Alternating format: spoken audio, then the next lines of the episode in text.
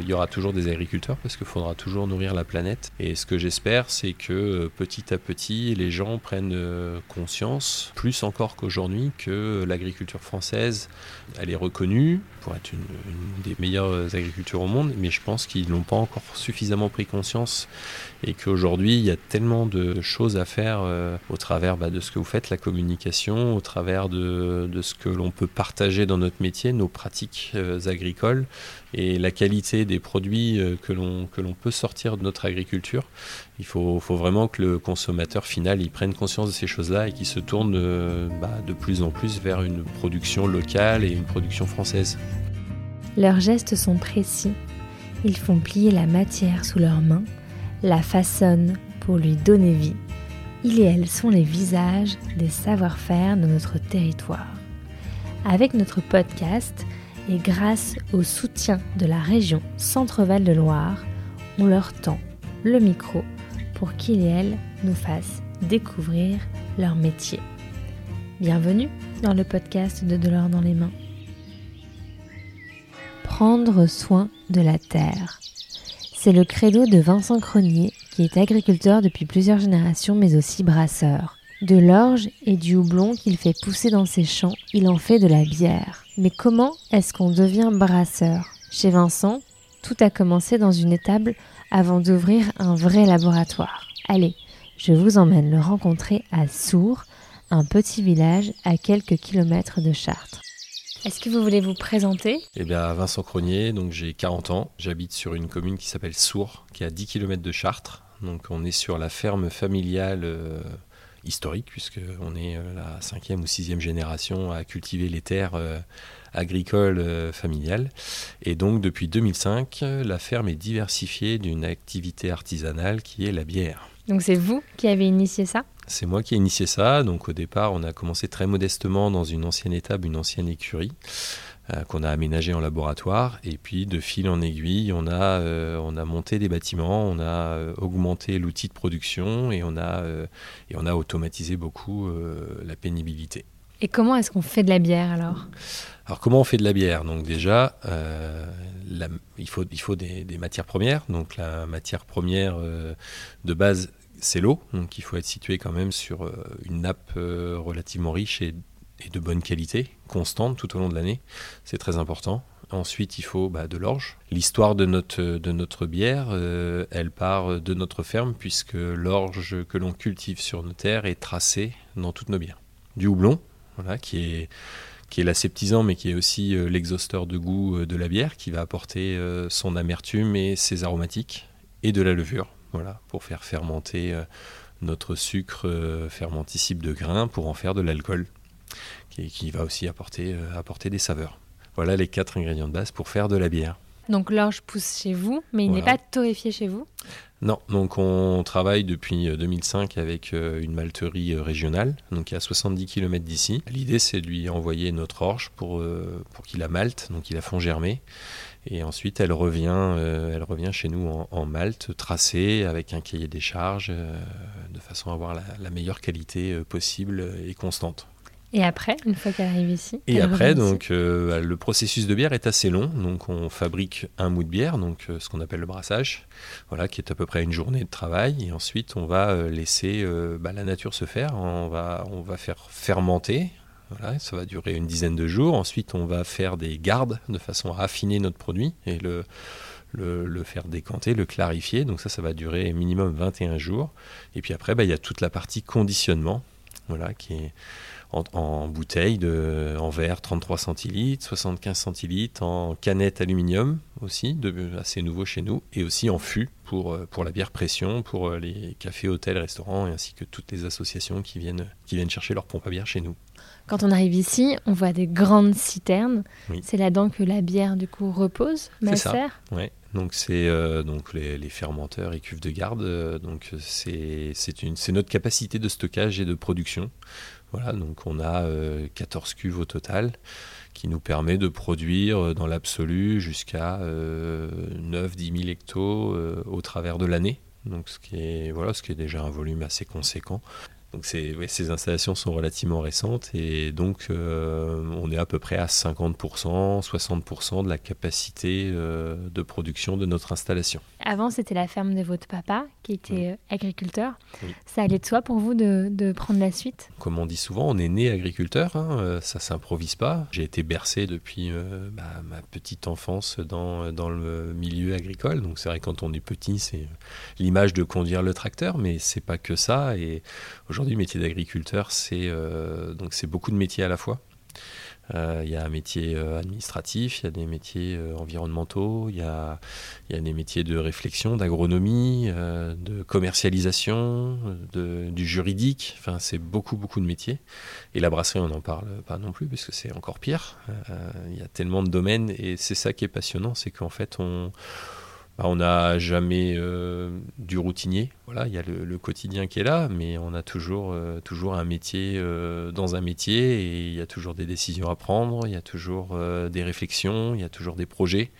Et c'est comme ça qu'on avance chaque année et qu'on continue à, à se développer, à produire et à faire plaisir aux gens. On, est, on a toujours été, alors je ne veux pas dire qu'on est précurseur parce qu'on n'a pas été les premiers à le faire, mais on fait partie de ces gens qui ont ouvert facilement nos entreprises de façon à ce que les gens bah, ils comprennent euh, la manière dont on travaille, comment on traite les matières premières, et même, et même nos employés, parce que du coup, on essaye d'avoir conscience que bah, les gens qui vont travailler pour nous, derrière, c'est à eux aussi qu'on doit cette qualité, ces productions. Donc on, a ce respect et on a euh, cette manière de vouloir euh, faire découvrir, de...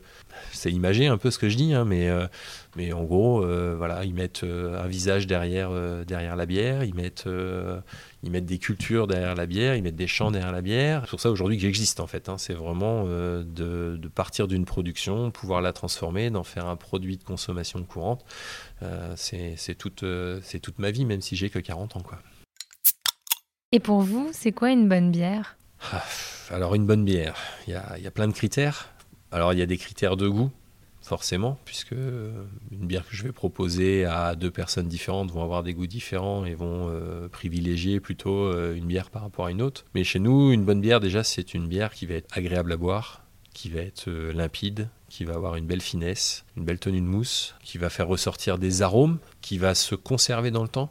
Voilà, donc ce qui est un signe aussi euh, de la partie hygiène qu'on a apporté à notre produit aussi tout au long du processus de fabrication. Euh, voilà, c'est pas mal déjà. Et vous faites de la bière blanche, brune, blonde? Oui.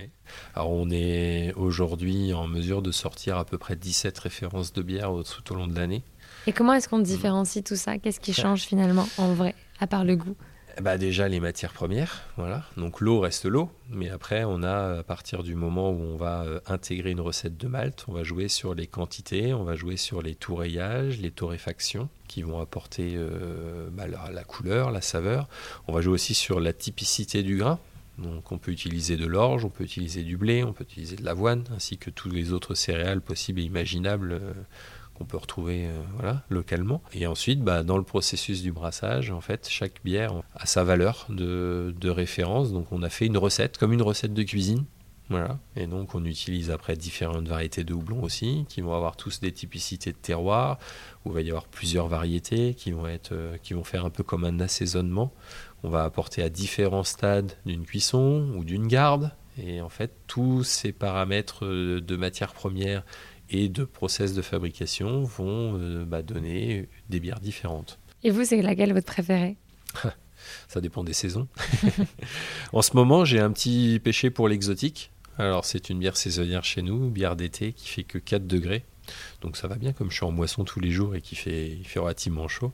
Et donc cette euh, bière a la particularité en fait, euh, donc on n'a pas apporté de fruits exotiques dedans, mais on a travaillé sur des origines de houblon qui sont euh, assez lointaines pour le coup. J'en suis pas forcément tout le temps fier, mais là c'est bon, c'est vraiment euh, c'est vraiment anecdotique. Et on, a été euh, voir nos amis australiens et néo-zélandais pour voir un petit peu ce qu'ils faisaient comme euh, variété de houblon, et ça nous a permis en fait d'apporter des variétés de houblon qui sont tellement exotiques qu'on a l'impression d'avoir apporté des jus de fruits exotiques dans la bière. Mmh.